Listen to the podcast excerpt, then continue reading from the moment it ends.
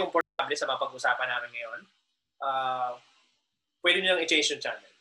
Pero okay kayo sa mga respeto namin kayo, komportable, makinig kayo or pakinggan nyo na sabihin namin. At sisiguraduhin namin sa inyo ang topic namin, makaka-relate kayo. Ayan. Okay. So last week, tanong mo or topic mo. Ngayon naman, sagot ako kasi topic ko naman yung pag-uusapan.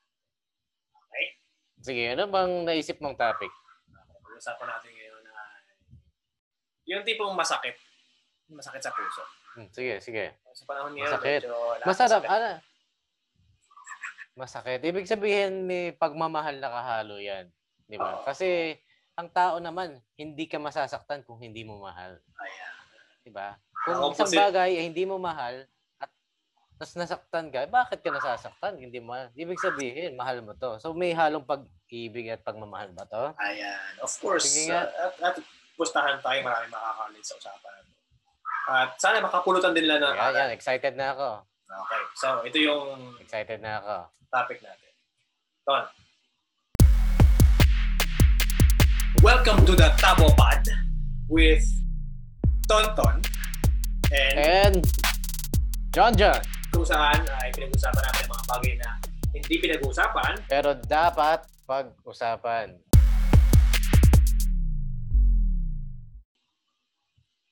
Kailan ba sapat na ang magsustento sa pamilya? Magsustento. Magpatuloy ng magpadala ng sustento para sa pamilya. Okay. Ang ganda yan ah. Ang ganda yan ah. Kasi parang kailan ba enough? When is enough enough? Yun ba yun? Diba? No. Hanggang tama kailan? Na. Dapat nagbibigay ng sustento, tama na. Oo nga, oo no. Naku, ang daming makaka-relate to kasi applicable to sa lahat ng halos kakilala ko na nalaman ko pag payday nila, kailangan nila magpunta ng Western Union kasi magpapadala sila sa anak, kapatid, nanay sa probinsya or nung OFW pa tayo. Oh. Na yung ano, alam natin yung mga padalahan. Anak sa padala sa pamilya. Punta agad doon sa Central yan. Ano pangalan ng building natin sa Central? Worldwide. Na padalahan. Worldwide, di ba? Sa Hong Kong. Ang ganda na pangalan ng Worldwide. Yeah, so, shout out sa mga taga-Hong Kong at nasa Worldwide pa hanggang ngayon. Pupunta pa sa mga Worldwide. Kahit marami ng online padalahan ngayon. Mga kababayan na nanonood sa Hong Kong, yan ha. Hello, namimiss ko na kayong lahat. Okay, so mag-sidetrack tayo ng konti. Yung tipong masarap sa puso din naman na nakwentuhan to. Naalala mo ba yung first, nung dumating ako sa Hong Kong, kung ano yung ginawa natin sa day off natin. Hindi nila mag-date kami pag day off namin. Day off. Yes. Day off namin. So, alam, parang yun ba yung bumili tayo ng jacket? Bukod pa doon. Bukod pa doon. Pumunta tayo na Sunday. Day off. Sunday. Yeah. Sunday yan. Madaming tao. Nag-Jollibee. Jollibee sa Central. Nung isa pa lang yung Jollibee. Oo, isa pa lang. At saka syempre, nagpadala para sa mga... Nagpadala ka ba nun? Nag-remit ka ba nun? Pumunta tayo sa ilalim ng HSBC building. Nakipagkwentuhan tayo. Okay. Kasi Sunday eh. Nakipagsiksikan tayo. Oo. Oo. Sige nga. I-remind. Oo. Tapos ang naaalala ko doon, eh, yung tipong kwentuhan. Siyempre, napakadaming tao that time. Napakadaming tao. Nasa karton, nasa ilalim ng daming tao, no? Sarado yung kalsada. Oo, sa ilalim. Yung scene ng anak ng kay Vilma na palabas, totoo yun. Minsan, mas malala pa. Pero, nakatawa ko sa gilid, may nagmamasahe, tongits, chismisan lang talaga. Kumakain. Kumakain. Salo-salo. Patlak ng pagkain. Tapos, diba? So, nakikita mo na parang ang saya-saya talaga kasi lahat sa dinami-dami na nakikita mong yon hindi magkakasama sa bahay yon. Oo. Nagkikita lang sila doon pag linggo. Yes.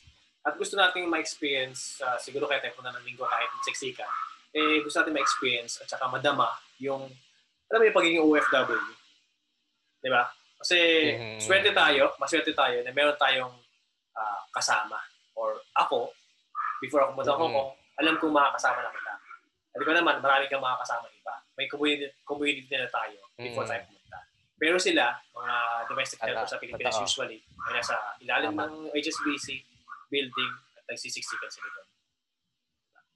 Tapos pinagmamalaki nila yung pictures. Ba't yung pictures? Yung mga Kodak print. Pinagmamalaki nila sa mga kaibigan. Kodak print. Yung mga pictures ng pamilya nila. Diba? So, kaya ako sinabi yan. Huwag pa Kodak nun, no? Ay, wala nang Kodak ngayon. Kasi, kaya ako sinabi yun, kaya ako nagpisahan sa ganun. Kasi, OFW tayo. At yun yung naramdaman natin. At ito ay para sa kanila. Parang, kung may dedication akong gagawin, itong episode ito ay dedicated para sa kanila. Sa mga OFW at sa lahat ng taong nag-remit para sa mga minamahal nila sa buhay. Kahit sa Pilipinas. Right? Kasi may iba nire-remit from Manila papunta sa Pilipinas. Yes. Itong episode ay dedicated sa inyo. Para sa inyo to. Okay. At maramdaman niyo yung pagmamahal. Okay. Ulitin natin ang tanong. Prepa. Ulitin natin ang tanong. Sige. Kailan ba sapat na ang magsustenta sa pamilya? Parang kontra yung tanong na yun sa dedikasyon na ginawa natin kanina. Alam mo actually ang napakagandang tanong yan kasi 'di ba? Parang ngayon pa lang, ang dami nang pumapasok sa isipan ko na mga example na pwede nating ikwento o pag-usapan dito sa episode natin na to. Dahil, bakit ang tanong, hanggang kailan? O, when is enough? Diba? Parang, nilalagyan mo ng limit. Tapos, ang tanong mo, bakit? Ba't may limit? Alam mo, mahabang usapan to. Dahil, bigyan na lang kita isang clue. Isang sample. Bakit enough? Dahil bilang tayo na nag-OFW, na nagpapadala, na nagtatrabaho, na naho-homesick, at tumutulong, gamitin natin sila tang tulong sa pamilya natin, meron din sila sanang obligasyon na dumating yung oras na hindi nyo na ako kailangan. At kaya nyo nang tulungan yung sarili nyo. Ang ganda. So, kailan? Ang tanong natin ngayon, hanggang kailan? Okay, sagutin natin yan. Hinihimay mo talaga yung tanong, no? Hanggang kailan sapat na magsustento sa pamilya? So, doon muna tayo sa part na hanggang kailan. Hanggang kailan?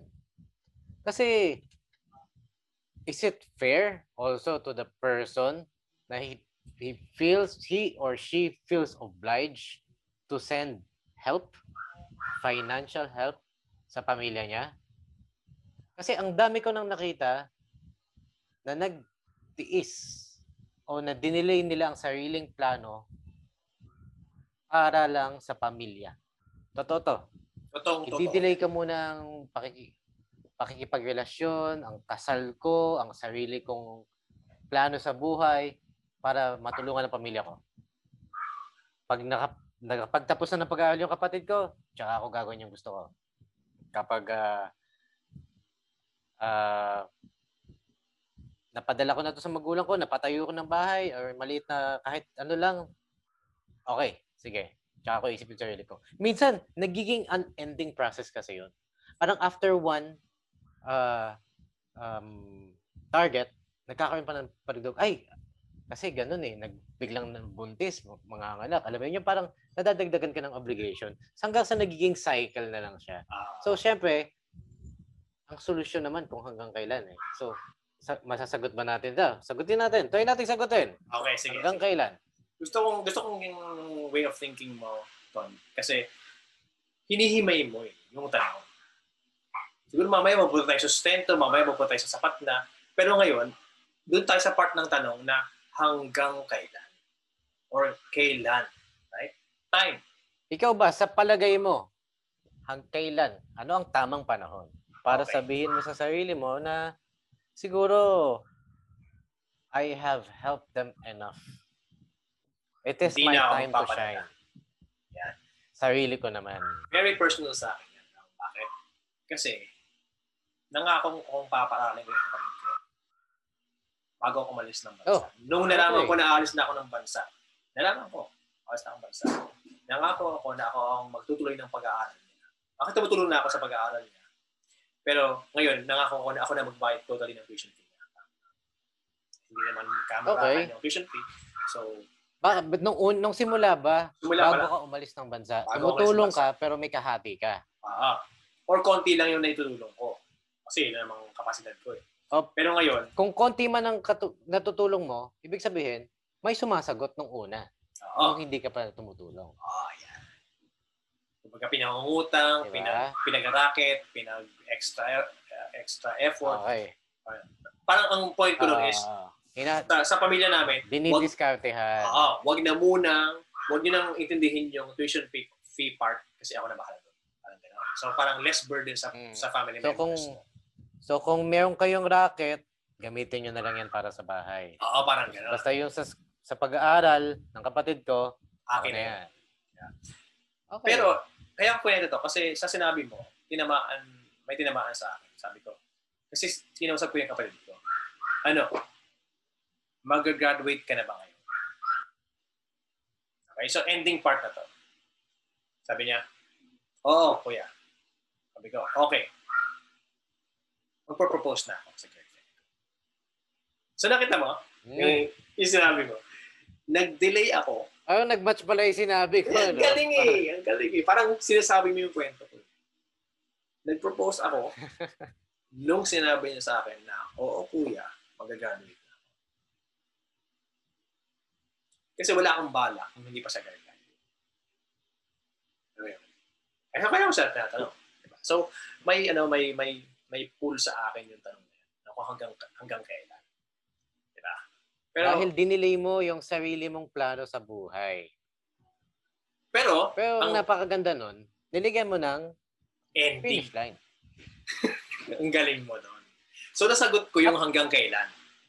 Ikaw yung nag-decide. That is your case, your scenario. Binigyan mo. Ang napakaganda dun sa ginawa mo, ikaw mismo nag-set hanggang dito lang. Hindi to yung forever ako magpapadala sa inyo hanggat nabubuhay kayo.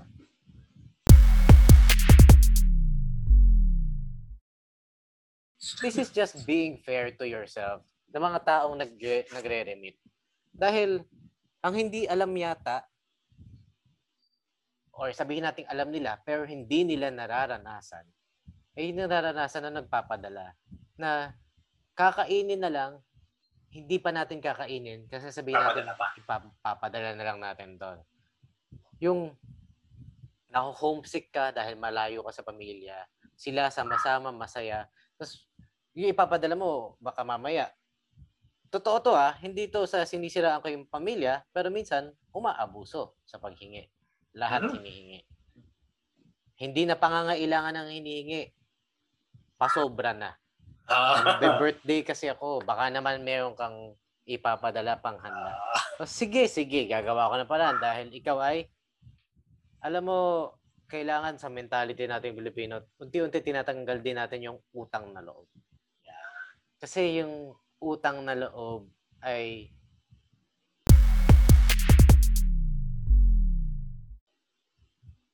napaka-tricky. Alam mo yun? Kasi hanggang saan ba ang utang na loob? Habang ako yung nabubuhay?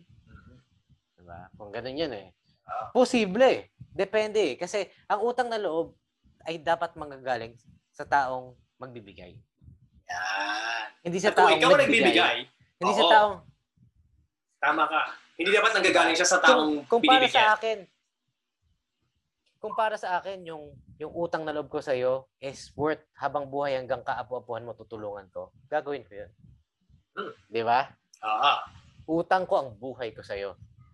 Pwede naman na hindi siya dapat idinidemand ang utang na loob. Yeah. It's kusa. Okay. Ang ibig mo sabihin ay ganito, Ton. Pag ang utang na loob ay hindi sinisingil. Hindi sinisingil. Kusang ibinibigay. Di ba? So, kung alam mo, ito. May utang na loob ka sa akin, huwag kang maningil. Antayin mong ibigay sa'yo yan. Di ba? Wala tayong kontrata eh. Nararapat lang.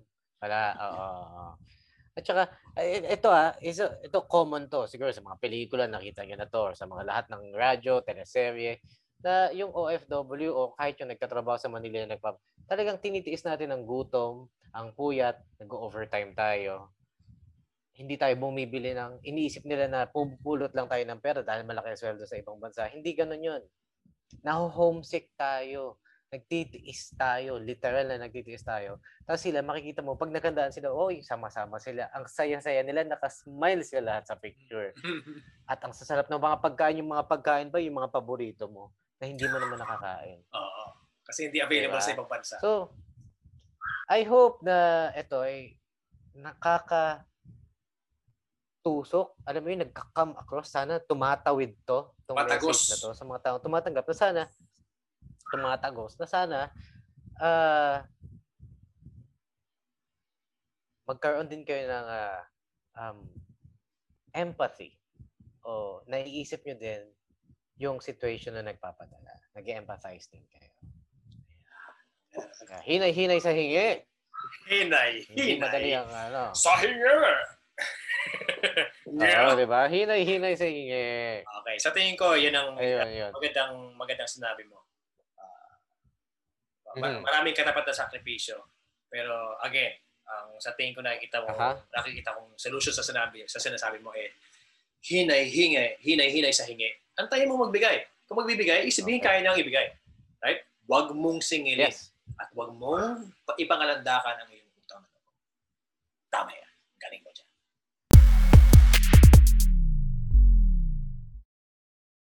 When you say sustento, ano ba talaga yung ibig mong sabihin? Right? Madami yan eh. Alam mo, pag sustento kasi, paano mo ba i-gauge? Paano mo ba i-measure ang sustento? Diba? Gaya mo, sinabi mo na ang sasagutin ko ay pag-aaral mo, kapatid. So from there pa lang, alam mo na kung magkano ang sustento. Nilagyan mo na siya ng hindi lang time frame, pati ng amount. Diba? Yes. Hindi na magandang ginawa mo. Talagang eksakto ka. Hindi lang siya length of time, ngayon, pati amount. Hindi lang siya duration. Diba? Pati quantity. Kung hanggang magkano. So, ganun din eh. Alam mo, ikaw kasi, niligyan mo siya ng duration. Which is napakaganda. Ngayon, lalagyan mo naman ng max. Ima-max mo. Diba? Hanggang dito lang ang kaya ko ipadala buwan-buwan. Dahil, that's giving consideration to yourself and your future plans in life. Halimbawa, ang ipapadala ko lang ay yung pang-grocery nyo sa isang buwan. Yun lang. Pag may extra pa, gumawa na kayo ng paraan. Umanap na kayo. Dahil, nung nandyan naman ako, nung hindi naman ako OFW, na wala naman akong binibigay, meron naman kayong napagkukuhaan. Ngayon, ito ay tulong. Okay? Bilang tulong ito, bato-bato sa langit kasi yung iba kasi parang hindi kasi kailangan nila eh. Parang hindi pwedeng hindi ako tumulong. So parang nagiging kinokonsensya yung sarili nila. Sa mga bagay na hindi naman dapat sila nakokonsensya. May ganun eh, gini-guilt trip mo yung sarili mo. Stop making yourself feel guilty. Hindi mo sila sagot. Okay? Ang tulong ay tinutulungan mo lang sila ng kusang loob. Okay? So, kailangan you also have to love yourself. Sa mga kababayan natin na nakikinig, okay? Mahalin nyo ang sarili nyo. Walang masama. Walang masama sa pagtulong kay nanay, kay kapatid, kay tatay. Pero, mas masusustain ang pagtulong kung mahal nyo ang sarili nyo. Dahil iisipin nyo din yung kinabukasan nyo. Okay. Galing na. Masakit agad na sabi ko, sakul agad, tagos sa puso eh. Tagos sa puso at taos sa puso din naman. Alam mo yun? Yung naramdaman ko yung pagmamahal. Mm-hmm. So, alam mo yun, Ton, para sa akin kasi, nung kaya ko tinanong sa'yo, which you went the other way, you napunta ka doon sa masakit na part. Okay. Ako naman isip ko. I'm sorry, nasaktan pala kita. Okay lang, okay lang. Alam ko namang mayroong pagmamahal doon. So, sustento. Right? Yeah. Para sa akin, sustento kasi, ang una ko naiisip ka agad, masakit agad isipin na ang una kong imagination sa kanila ay isa silang kalabaw. Let me explain. Okay. Ang isang kalabaw. Bakit kalabaw? Diba? Nag-aararo sa bukid. Technically, si kalabaw ang nagpapakain sa'yo. Right? Mm-hmm. Pero, kailan ba, yeah, in a way, hindi ko sa loob ginagawa ng kalabaw, pero let's just say, si kalabaw yung OFW. O yung nagsusustento. Diba? So ngayon siya, ay nagsasakripisyo. Hindi ng araw, pagod araw-araw, parang makina, 9 to 5, actually, hindi 9 to 5, may lamang pa. Diba? Tapos, kailan mo siya ilalet go? Right? Kung ikaw yung pamilya nung may-ari ng kalabaw, kailan mo siya ilalet go? Diba? Sinusustento ka na ako ng kalabaw na yan. Pero ang nangyayari, kapag mahina na yung kalabaw, saka lang i-expect ng pamilya na una, palitan ng panibagong kalabaw. Right? Antayin yung mamatay nila yung kalabaw. Kala mo magaan yung akin, ha? Oo, ano yun? Gawin mo ng tapa? Itatapa mo na lang ba yan? Itatapa mo na lang ba yung kalabaw? Diba? Kasi, ano yun? Patayin na natin, matanda na to. Oo, palitan natin ng bata. Napakinabangan ko na yun. Matapos kang pagsilbihan. Yeah. Ganun ba ang tingin na? Ganun ba? So, ganun yung... Oo. Ganun ba ang tingin ng mga tao sa atin na nagpapadala, na ginagamit? Yeah. Ayan. Kasi, alam mo, anyhow you put it, pag sila ay nakikinabang sa iyo. Ngayon, ito ah. Mahal nyo ba yung anak nyo? Nagpapadala sa iyo? Oo, mahal na mahal ko yan. Lagi akong pinapadala yan. Oo, si kuya, nagpapadala yan ng pang-sapatos ko. Yung yan. Nagpapadala ng chocolate yan. Package yan, may box pa.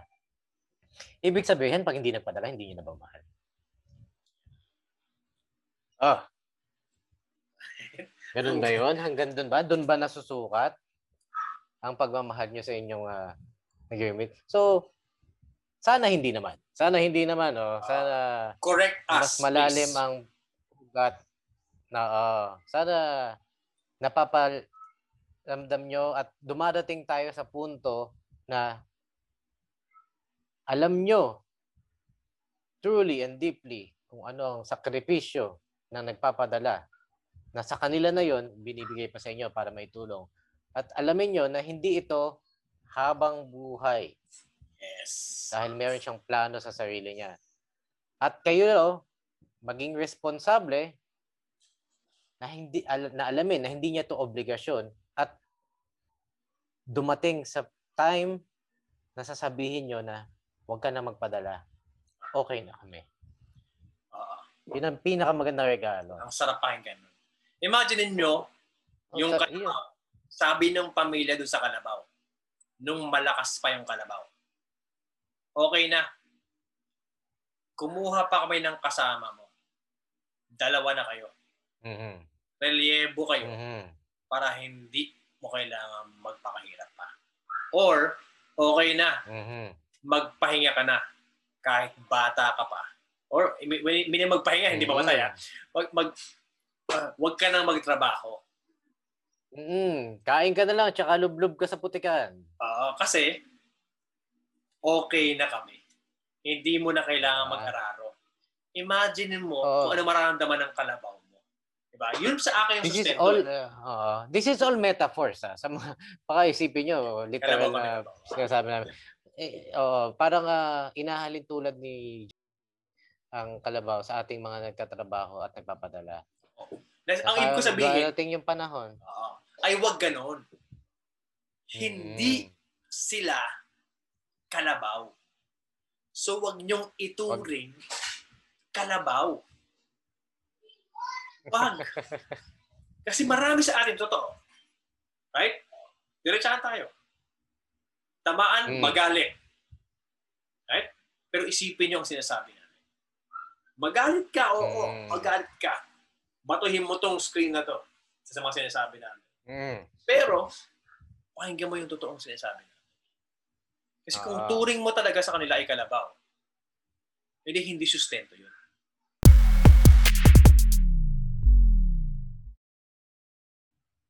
Ayun ako, magandang tanong. Ito, para sa mga, baka kasi yung mga nanonood nito, hindi na, kung ang nanonood nito, eh yung taong nakakatanggap, baka patayin na nila to. Diba? Ay, hindi na ako makikinig dito. Oo, parang babira naman. Hindi na ako makikinig dito. Bad vibes to. Sinasabi nito, asa lang ako ng asa. Ang tanong ko para sa inyo, mga nakakatanggap, ito lang, sagutin nyo lang, pakisagot. Ano na ba yung ginawa nyo para dumating sa punto na hindi nyo na kailangan humingi o padalhan pa?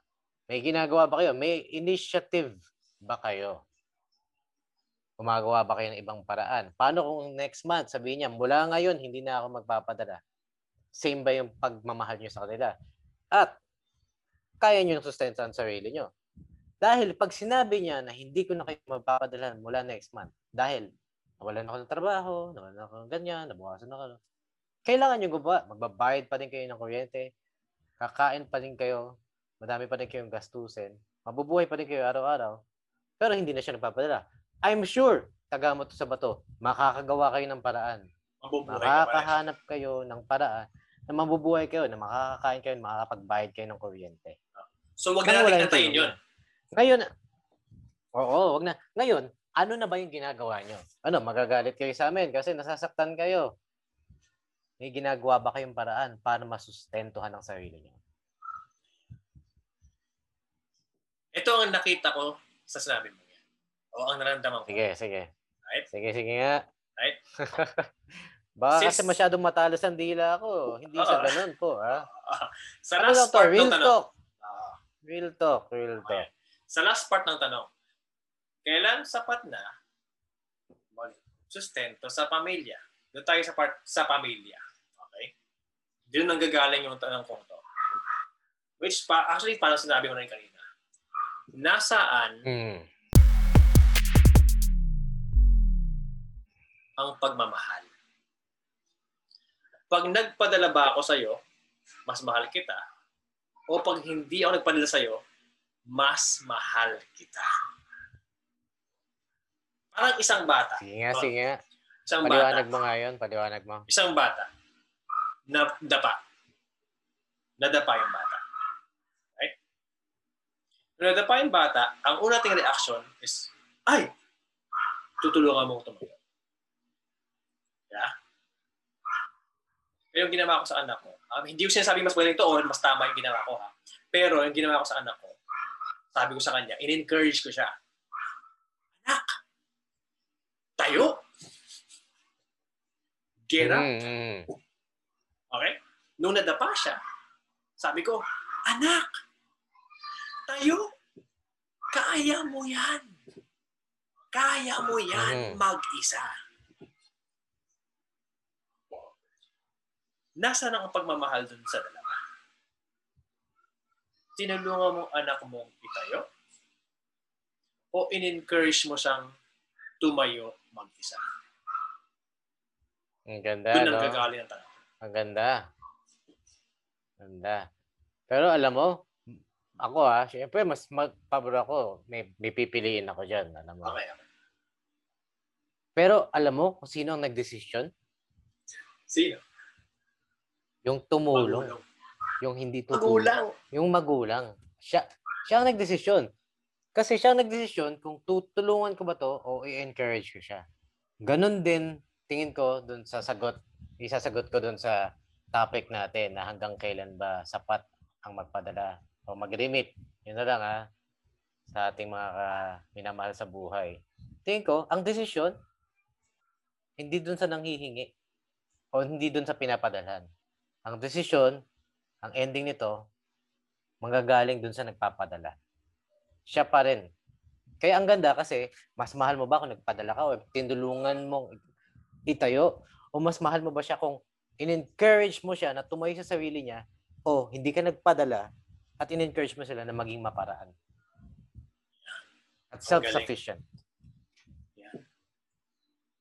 Okay. So, ibig mo sabihin ganito.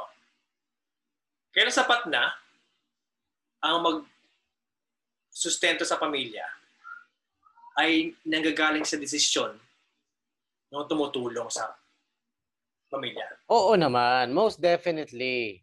Most definitely. Hindi yan sasagutin ng hindi kasi kailangan pa namin kasi nagkasakit pa si mama. Ay hindi naman kasi ano, may hina-high blood pa si papa. Parang di nyo ako kailangan. Bigyan natin yung senaryo. Okay. Sabi mo sa akin, ikaw yung OFW. Ikaw yung nagsusustento. Yeah. Role-playing. Ako ngayon yung pamilya. Okay? Kontrabida ako dito. Ano kita? Kapatid. Sabi mo, yeah, okay, sa napag-usapan natin, napag-desisyon ka na. Ito sabi mo, napag-desisyon ka na na hindi na ako magpapadala. Okay, action. Okay. Ito na, final decision na to ha. Ito na yung huling padala ko. Next month, kayo na bahala kung ano yung mga expenses niya. Ha, Tol? Ano ba naman yan? Ibig sabihin, puputulin mo na responsibilidad mo sa amin? Di ba kaya ako nga naging OFW para matulungan mo kami? Para masusustento mo yung pang-araw-araw namin? Ano yun? Ano? Hindi. Pagka kumita ka lang, naka-experience ka lang ng karangyan, eh, ganun ka naman, ang yabang mo naman, kapwera ka lang. Parang napapansin ko, pag umuwi ka sa Pilipinas, naiinitan ka na eh. Hindi ka na sanay sa aircon. Nagkaroon ka na ng konting pera, iba na yung ugali mo. Well, kung ganyan ang magiging reaction mo sa akin, most definitely, hindi na ako magpapadala kahit ngayon. Akala ko sabi mo, hindi na kita kapatid.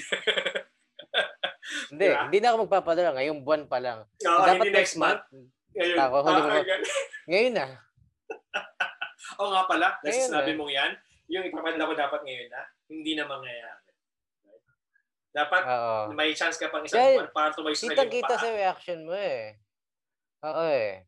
Ibig sabihin kasi parang dinedependo mo ang pangangailangan mo sa akin. Samantalang ikaw to, may sarili kang buhay. Ano bang ginagawa mo ngayon? Graduate or adult ka na naman. A male grown adult ka na. Kaya mo nang suportahan ng sarili mo. Wala ka lang ginagawa. Kasi nasanay ka na buwan-buwan, mayroong sumasagot sa'yo. May sumasalo sa mga gastusin, pangkain sa'yo. Magandang turuan mo din, dahil hindi naman habang buhay, nandiyan ka para sa kapatid mo na matuto siyang tumayo sa sarili niyang paa. Very good example. Okay. Change natin yung ating role-playing. Okay. Sabi mo ngayon, same sinabi mo, ito yung reaction ko. Talaga kuya, o sige, makakahanap naman ako ng trabaho eh. Alam ko makakahanap naman talaga ako ng trabaho kasi natulungan mo naman ako sa pag-aaral ko eh. So, hindi mo na paproblemahin yung mga, siguro kalahati ng sustento yung kalahati ng gastusin sa pamilya. Pero siguro sapat na rin yung nakinikita ng magulang natin para sa atin. So, mag-share na ako. Sa tingin ko, isa na rin way para matuto ako sa buhay ko ay maging responsable na rin ako sa sarili ko at maging responsable din sa iba. Pero, napakagandang agreement. Pero kuya, pwede bang kalahati mo na? Unti-unti na.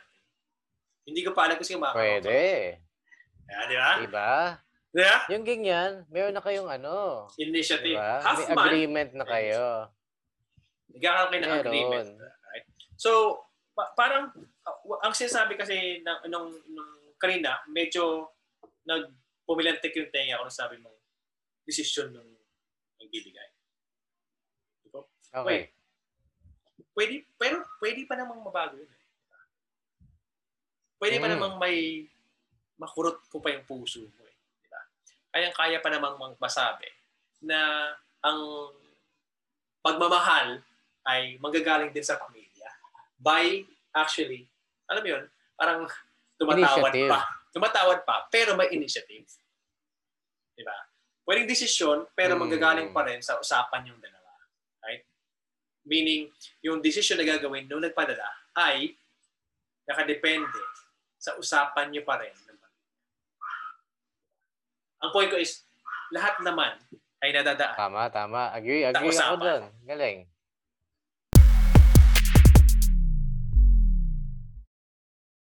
Masyado natin didikdik yung yung pamilya. Pamilya. Gusto ko naman magano tayo. Pinapadalhan, kung sino man yung pinapadalhan. No? Mag-about face tayo. About face tayo. Tingin tayo sa other side of the coin. Sige, sige. Diba? Kailan naman, I mean, sa side ng pamilya, ano naman ang ay, sa side ng OFW, sabi mo kasi may responsibility yung pamilya, kailangan ganito, kailangan ganyan. Ano yung mga specific naman na responsibility nung OFW para matigilan na nga talaga yung sustento at maumpisahan na yung buhay niya? Well, to begin with, you should set a limit. A limit to the time frame, kaya ng unang sinabi natin, kung gaano hanggang kailan. At saka a limit siguro sa amount. Diba? Parang alamin mo din, do your due diligence sa pag-alam kung magkano lang ba talaga yung pangangailangan. Na hanggang kailan lang, hanggang magkano, hanggang ano lang yung kaya mong ibigay din. Okay? Kasi hindi lang yan sa time, pati sa amount. Tapos, paano ba siya magiging sustainable? Yung pagsusustento. Di ba? Paano magiging sustainable? Siyempre, may pangangailangan ka. Tsaka, depende din yan kung saan nila ginagamit. Di ba? Ito yung isa pa eh. Parang, para saan ba? Bakit kailangan ko magpadala buwan-buwan? Kasi kuryente. Okay. Kasi pagkain. Okay. Kasi panggamot. Okay. Di ba? Pero hanggang kailan? Ba't kayo? May ginagawa ba kayo para dyan? Magdadahilan pa yan minsan. So, huwag natin diktikin. Sige. Dapat ikaw mismo sa sarili mo, do your research or alamin mo talaga kung ano lang yung nararapat mong ibigay at hanggang kailan. Kasi kailangan mo ding maging responsable sa sarili mo. Okay? Madami pang mangyayari sa'yo. Para din mag-progress ka at hindi ka ma-stuck sa environment mo kung nasaan ka man ngayon, sa Pilipinas o sa ibang bansa, para, yun eh, kailangan mo talaga eh. Kailangan mo mag-grow as a person. Yun lang naman yung, kahit na gano'n mo kamahal yung pamilya mo, dapat mahal mo yung sarili mo. Narinig na natin yan. Para mas matulungan mo din sila lalo. Okay. So basically, let's go with the specifics. Kasi ako, before ako mag-OFW, naging responsable din ako sa pamilya namin. Kumbaga may tumutunan ako sa pamilya namin. Ganito. Okay. Magkakahiwalay kami before and then nagrenta kami ng isang apartment sa Manila and then magkasama na kami. So, technically, alam ko kung magkano yun. Alam ko kung magkano yung rente, alam ko kung magkano yung gas, alam ko magkano yung tubig, at alam ko yung usual grocery every week or every month. Right? So, ako, familiar ako dun sa information na yun. Para sa tingin ko naman, ito, kaya ko tinanong itong tanong na to, kasi kailangan magkaroon din ng responsibilidad yung OFW para malaman kung ano talaga yung gastusin sa bahay. Ito ba? Alam niya. Diba? Do your research. May first-hand experience siya. Yung OFW, sinasabi ko yung OFW, kailangan niya malaman kung magkano talaga. Hindi porket ano sinabi ng pamilya yun. Diba? Oo. Yung renta kasi 10,000 eh. Huh? 10,000? Alam ko 5 lang. Diba? Kasi pwede ka namang maabuso, diba? Pwede ka din maabuso. Hindi naman masama na maghanap ka ng pruweba.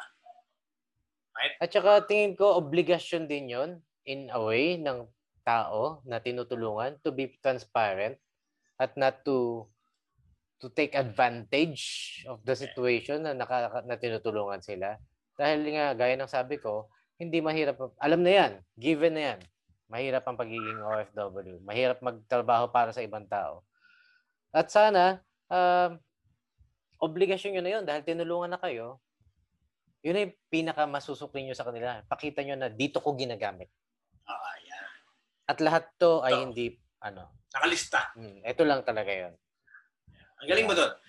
So, parang nangyari, Kampay ako sa didikdikin ko yung OFW. Kasi may responsibilidad ka rin. Diba? Kailangan mong alamin. Kailangan mong i-ask. Kailangan mong i-ask. Talaga, renta. Sige nga, patingin niya ng kontrata. Magkano talaga yung renta sa apartment? Kahit kurente, sige niya, patingin nung sige. Kasi may Gcash ako eh. May Gcash ako, kaya kong bayaran dito. Hindi mo na kailangan bayaran yung bills. Ako na magbabayad from here. Ikaw na. Diba? Kaya kong gawin online. Yung tubig, kaya ko rin. Yung gas, okay, kaya ko rin. Kaya kong magpadala ng gift certificate. Hindi, gift certificate na ang mangyayari is gift certificate ang pambayad mo dun sa gas. So, ang pagbayad mo sa grocery is gift certificate. Hindi pera, no? Hindi pera. Hindi cash. Diba? Hindi cash. Okay? So, kung matatanggap ko yun, right? Para maging transparent ka, or hindi mo kailangan maging transparent, ganun gagawin ko, hindi na dapat magreklamo yung pamilya. So, ang point ko is, yung mismo OFW na ang nagdesisyon, tama ka doon, desisyon na gagawa ko ng paraan para hindi ako, ma-prevent ko yung pang-aabuso. Hindi yung nagdadasal ka lang sa Diyos na sana hindi ako abusuhin. Gagawa ka ng paraan para hindi ka abuso. Diba? Kahit gano'n mo kamahal ang pamilya mo, galagyan mo pa rin ng mga responsibilidad at mga transparency na diba? Ikaw mismo ang nagde-demand sa kanila. Nasasabi mo, kailangan ko makita yung resibo, kailangan ko makita yung ganyan, at para lang ma-prevent natin ang lahat ng to at hindi tayo magkagulo in the end. Ito, gift certificate na lang sa'yo. Napakagandang kompromiso nun. Diba? Kahit anong paikot-ikot mo pang gawin dyan. Walang talo. Very fair. Walang talo kasi tumulong ka pa rin pero transparent sila kung saan nila ginagamit yung pinangtulong mo. Okay. Maraming paraan. Maraming paraan para gawin. Alam nyo, ito alam ko maraming nanonood dito, mga OFW tsaka yung mga taong nagre-remit. Walang mali sa pagtulong. Pero gusto ko ngayon magbigay ng example. Okay. Actual example ng hindi makatarungan na pagpapadala. Okay? Meron na akong relate before. Kung OFW ako sa Singapore. Kasi after Hong Kong, nag-Singapore ako. Na buwan-buwan, hinihingi ng nanay niya yung pera. At napakalaking halaga nito. Nasa 6-digit. Okay. Buwan-buwan, 6-digit. So, sinasabi lang kasi kailangan namin. Yun yung reason. Oo. Yung roommate ko is first-time OFW. Uh-huh. Bata pa siya nun. Parang 19 years old pa lang siya nun. 20. Tapos ako, parang third time ko na yun na nag-work sa ibang bansa. Japan, Hong Kong, Singapore. 6-digit sa Pilipinas at this year, sobra-sobra yun.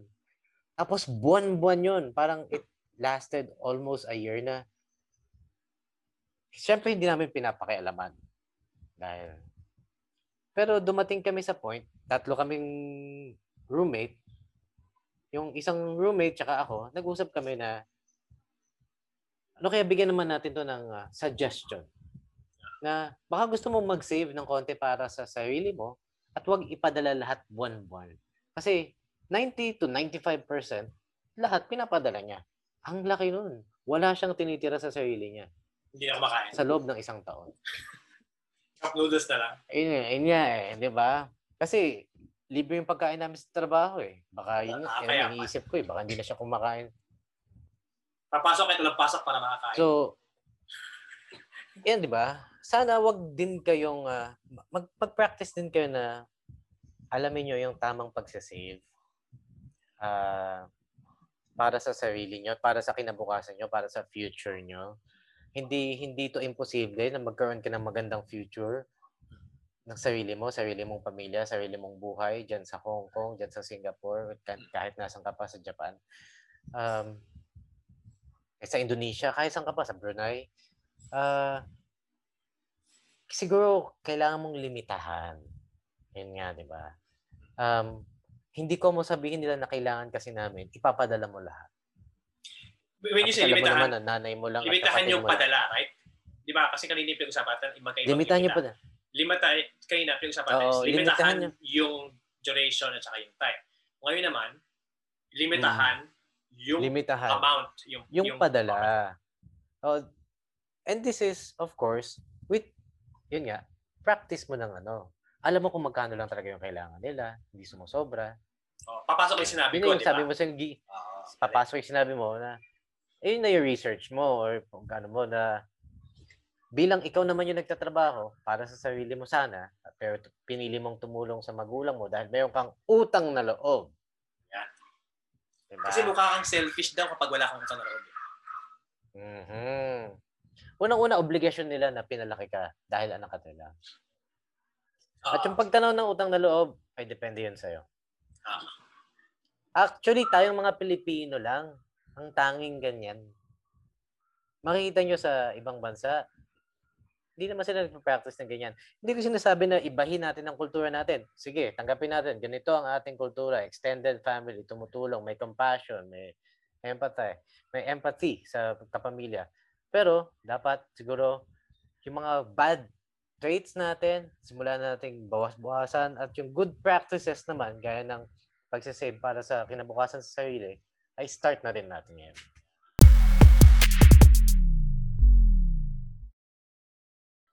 Meron akong nakita na video, sabi niya, you have to be selfish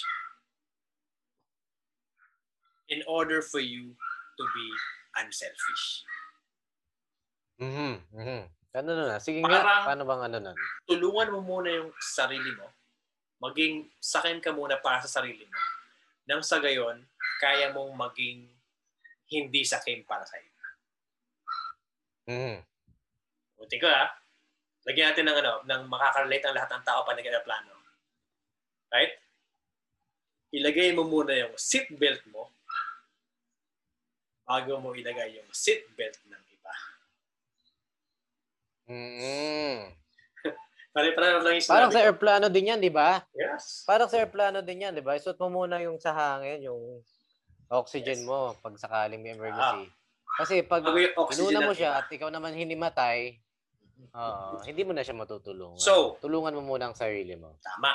You have to be selfish first before you can be unselfish. Ay, tama. Selfless. Selfless. Kailangan mong pagiging selfish yung paglagay mo ng sarili mong oxygen. Selfish yun eh. Pero ang reason mo kung bakit ka naging selfish at inuna mo yung paglagay ng oxygen sa bibig mo is para makahinga ka at malagay mo yung oxygen nila. Kasi kung inuna mo sila, hindi mo na siya mailalagay. Hindi mo mailalagay yung oxygen sa kanila. So, maganda yung sinasabi ito. Kasi, kailangan mo talagang unahin yung mga pangarap mo. Di ba sabi natin, kaya ako nag-OFW para sa pamilya. I get it. Kulang. Kulang siya. Kaya ka naging OFW para sa pamilya kasi sa dulo gusto kasama ko sila. Yun, napakasimple. Yun lang ha. Wala pa akong pangarap sa sarili ko. Ang pangarap ko lang sa sarili ko is yung pamilya ko na okay pero kasama ko sila. Right? Paano magagawin yun? Kailangan mo mag-ipon, ayusin ang pera mo, etc. etc. Makapag-ipon para makauwi ka na sa lalong madling panahon nang hindi ka pressured. Right? At meron kang gagawin sa Pilipinas pag-uwi mo. Right? Gumagawa ka ng paraan. So, yung pagka ikaw ay tanong, kaibigang OFW, pag tinanong kita ngayon, kung ano yung kung ano yung reason mo bakit ka pumalis sa ibang bansa, dagdagan mo ng para sa'yo. Alam kong noble, ang ganda na sagot na para sa pamilya. Ginagawa ko na naman ito para sa pamilya. Mapag-aral ko lang sila, mapapili ko ng bahay, masustento ko na pang araw-araw. Kaya may angat ko yung katayuan nila sa buhay. Mapag-aral ko. Diba? Okay yun eh. Okay yun. Walang problema doon. Pero dagdagan mo ng una, makauwi ako sa lalong madaling panahon. Not necessarily 1 year, 2 years, 10 years, pwede. Pero uwi. Diba? Pangalawa, makabili ng bahay para sa pamilya ko? Hindi, bahay mo rin. bahay niya at bahay mo rin. Pwedeng isa lang yun. Mm-hmm. Pero ang tawag mo doon ay hindi bahay para sa kanila. Sabihin mo sa sarili mo. Kasi minsan napaka-powerful ng words nila. Gusto ko kasing bumili ng bahay para sa pamilya ko at sa akin din. Mm-hmm. Kasi hindi sa'yo pag para sa kanila eh. Totoo. Di ba? Para sa kanila din. Gusto ko silang pag-aralin matapos sa pag-aaral. Yung pala, hindi ka rin tapos. Mm-hmm. Right? At gusto ko kasing umuwi at mag-aral din. Oo, totoo yun. Mag-aral din. Tapusin yung pag-aaral mo, di ba? Yeah. Oo. Maiangat yung katayuan na sa buhay. Standard of living. Di ba? Dati kasi, isang kahig, isang tuka. Tama? Eh, anong nangyari? OFW ka. Mm-hmm. Sila, hindi isang kahig, isang tuka. Ikaw, isang kahig, isang tuka pa rin. So, isama mo yung pangarap na yun na ikaw ay umangat din ang estado sa buhay. Right? Alam mo, JP, ang ganda-ganda nitong topic na to. No? Ang reason dito bakit ako umalis sa pamilya is para maiangat ang katuyuan ng pamilya ko sa buhay at iyong akin din. Dagdagan mo lang! Dagdagan mo lang! Agree! Couldn't agree more. Dagdagan mo lang. Ano pa ba? Sana mapag-aral, mataas ang katuyuan sa buhay. Ito, masabi lang na natulungan ko sila. Pero nanamnamin ko pag ako na OFW ay tulungan nyo rin. Balik tayo sa Kalabaw. Oh. Sige, yung Kalabaw, buti pa yung Kalabaw. Kasi kahit mag-araro, umaga, tanghali, gabi, lagi mong pinapakain. Okay. Pakainin mo naman yung OFW mo. Bigyan mo naman siya ng hinga. Oh, kuya, next month, hindi mo kailangan magpadala. Nakadilihensya ako, nakabenta ako ng isang diba? So, for ako, 1 month, alam mo yun, for 1 month, pwede kang enjoyin mo naman yung sweldo mo, no? Mag-splurge ka naman, magbibili ka naman ng bagong damit, kahit ano. Or... From the metaphor na sinabi ko kanina, pakainin mo naman minsan yung Kalabaw. Pahingahin mo naman minsan ang iyong pamilya, ang iyong kuya, ang iyong nana, iyong tatay, ang OFW na sa ibang bansa na papakailan para sa iyo. Pahingahin mo naman minsan sila. Agree. Parang may ano, medyo na-excite ako doon. may puot eh. Ang sarap kasi, di ba? Ang sarap, no? Hindi naman siya sa puot, alam nyo. Basically, ito is relatable naman to sa karamihan talaga na nag-deremit, mapa-OFW nga o hindi. Pero it's a big help and it's a big relief and it's a big advancement, I think. Kung darating tayo sa punto na yung mga pinapadala natin na magiging self-sustaining na. Ayan. From a heavy perspective, gusto kong gawin tong light na wouldn't it be beneficial for everybody or for more people kung darating yung time na sa pagtulong mo sa kanila, matututo silang tumayo sa sarili nilang paa at ikaw mismo, makakapag-advance ka na din sa buhay mo na gustong marating. Dahil lahat naman tayo, hindi naman tayo nabuhay lang para sa ibang tao. Also para sa sarili natin. Alam ko, di ba, may kantang ganun na hindi tayo nabuhay para sa sarili lamang. Totoo! Pero hindi natin kailangang kalimutan ng ating sarili. Mag-uumpisa pa rin sa sarili mo, ang pagmamahal sa sarili. Dahil yun lang ang ano eh. It's a pleasure, it's a big help na nakakatulong tayo sa mga mahal natin sa buhay. But also, it would be also very good for yourself kung tutulungan mo din, di ba, yung sarili mo. At marating yung mga pangarap mo. Dahil nag-OFW ka dahil may different reasons ang tao. Dahil ba gusto mo lang makatulong sa simula para mas mataas ng konting sweldo. Pero hindi ibig sabihin nun, wala kang pangarap. May pangarap ka. Sabi nga ni JP, pangarap mong bumili din ng bahay para sa sarili mo. Gusto mo ding umuwi sa Pilipinas, di ba? Gusto mo ding magpahinga, kumain, at makiparty sa mga mahal mo sa buhay. Ang ganda. At diyan ay tatapos sa tingin ko. Kailangan natin tapusin sa sinabi mo kasi wala nang masihigit pa sa message na sinabi.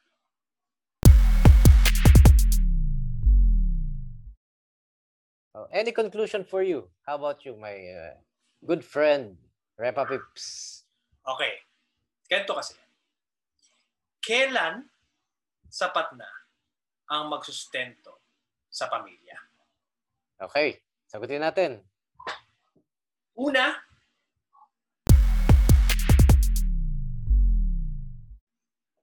ikaw ang magdesisyon, pero sabihin mo sa kanila. Transparency. Yung pangarap mo sa kanila ay pustahan tayo, pangarap mo rin. Mm-hmm. Unahin mong iyong sarili para sa kanila. Ulitin ko ha. Uunahin mo ang iyong sarili para sa kanila, hindi para sa iyo lang. Tama po, tama po. Mm-hmm. Yeah? Ngayon, kung tamaan naman ang pamilya sa Pilipinas. Okay. Ito ha, para sa akin, kung nagpadala ka sa akin ng sobra, kuya, tol, kasalanan mo na. Hindi ko kailangan pero kung ng nagpadala sapatos, ko ng sobra, at ginamit mo sa maganda, eh, paano kung nagpadala ko tapos ginamit mo pang negosyo? Eh, okay. Ang ganda nun. Ang lupit, no? Ibig sabihin, kaya ko nang maging self-sustaining na. Diba? Ang ganda nun. So, communication lang, both ways, mag-agree kayo. Diba? At lahat ng pangarapin mo sa pamilya ay pangarapin mo rin. Diba? Para hindi naman maging forever ka na lang, maging kalabaw. Decision mo yan. Decision mo yan. At dyan nagtatapos ang ating episode na sana nasagot natin. Yun lang ang pangarap ko. Na sa mga nakikinig niyo, sana nasagot natin. Sana magbigay ng aral sa kanila. At magamit nila yung... This is not meant to hurt your family. This is not meant to hurt you, the sender. And this is not meant to hurt the receiver. This is meant to help each other and understand each other. Diba? Kailangan mag-usap kayo, maging transparent kayo, magkaroon kayo ng initiative sa isa't isa. Initiative na maglilimit ako ng pagpapadala ko. Initiative na pagdating ng araw, kaya na namin. Kahit wala yung padala mo. Kaya ko na kahit wala yung padala mo, kuya. Right? Sapagkat ayos. Kung kaya ng iba, right? Nagawa ng iba eh. Aha. May proof tayo eh. Nagawa ng ibang tao. Nagawa ng ibang OFW. Kung kaya nila, hindi mo na kayang burahin yung mga narinig mo ngayon. Sobrang daming reference. Alam mo, napaka-traditional at old school na pag-iisip na hindi, kailangan ko magpadala bonbon. Wala akong choice. Napaka-traditional at old school nun. Napakadami ng reference, example, at inspiration na pwede nating tingnan. Hindi na tayo lalayo sa mga kaibigan mo lang diyan sa bansa kung nasaan ka man, 'di ba? Tumingin ka lang. Hindi naman sila nagpapadala pero okay naman yung pamilya nila. Bakit ganoon? Ba't ikaw dinedependahan? So, alamin mo lang. Alamin mo lang kung paano gagawin 'yon at mararating mo 'yon. Nagawa namin ng mga diretso ang mga sagot namin. Dinediretso namin. Hindi kami nagpo-pull back. Hindi namin pinapaganda, hindi namin pinapabulaklak ang mga sinasabi namin. Bakit? Kasi kung meron kang pamilya... Kung masasaktan kayo... Oo. Kung meron kang pamilya na hindi mo kaya na-explain itong mga sinasabi namin, isend mo yung video na to. Hindi mo ma-explain mag-isa mo, isend mo yung video na to. Kung yung OFW may concern ka rin, ikaw yung pamilya, hindi mo ma-explain sa kuya mo, isend mo tong video na to. Hayaan mo nang kami mag-explain sa kanila. Pero, again, ang ganda niyan. Ang ganda niyan. Kunin mo. Kunin mo yung aral. Send mo sa kanila. Tapos sa kanya pag-usapan. At magkasundo kayo sa inyong mga plan. At kung meron kayong kwento ng tungkol sa paghihirap nyo bilang OFW or kayo naman sa mga receiver, baka gusto nyo explain yung sarili nyo, nandito lang ang comment section. Yeah. Makikinig nyo sa inyo. I-bash nyo namin i-address kung kahit ano. Tatanggapin namin yung pinakagusto ko na tama yun. Kung nahihirapan kayo na ipaliwanag sa kamag-anak nyo na kailangan nyo ng magsarili o mag-itigil ang pagpapadala, padala nyo itong video to. Alam ko, sabihin nyo lang sa kanila, panoodin nyo na to na walang ng tuloy-tuloy, maiintindihan nila. Na hopefully. Itong video na to ay isisend ko sa'yo ng may pagmamahal.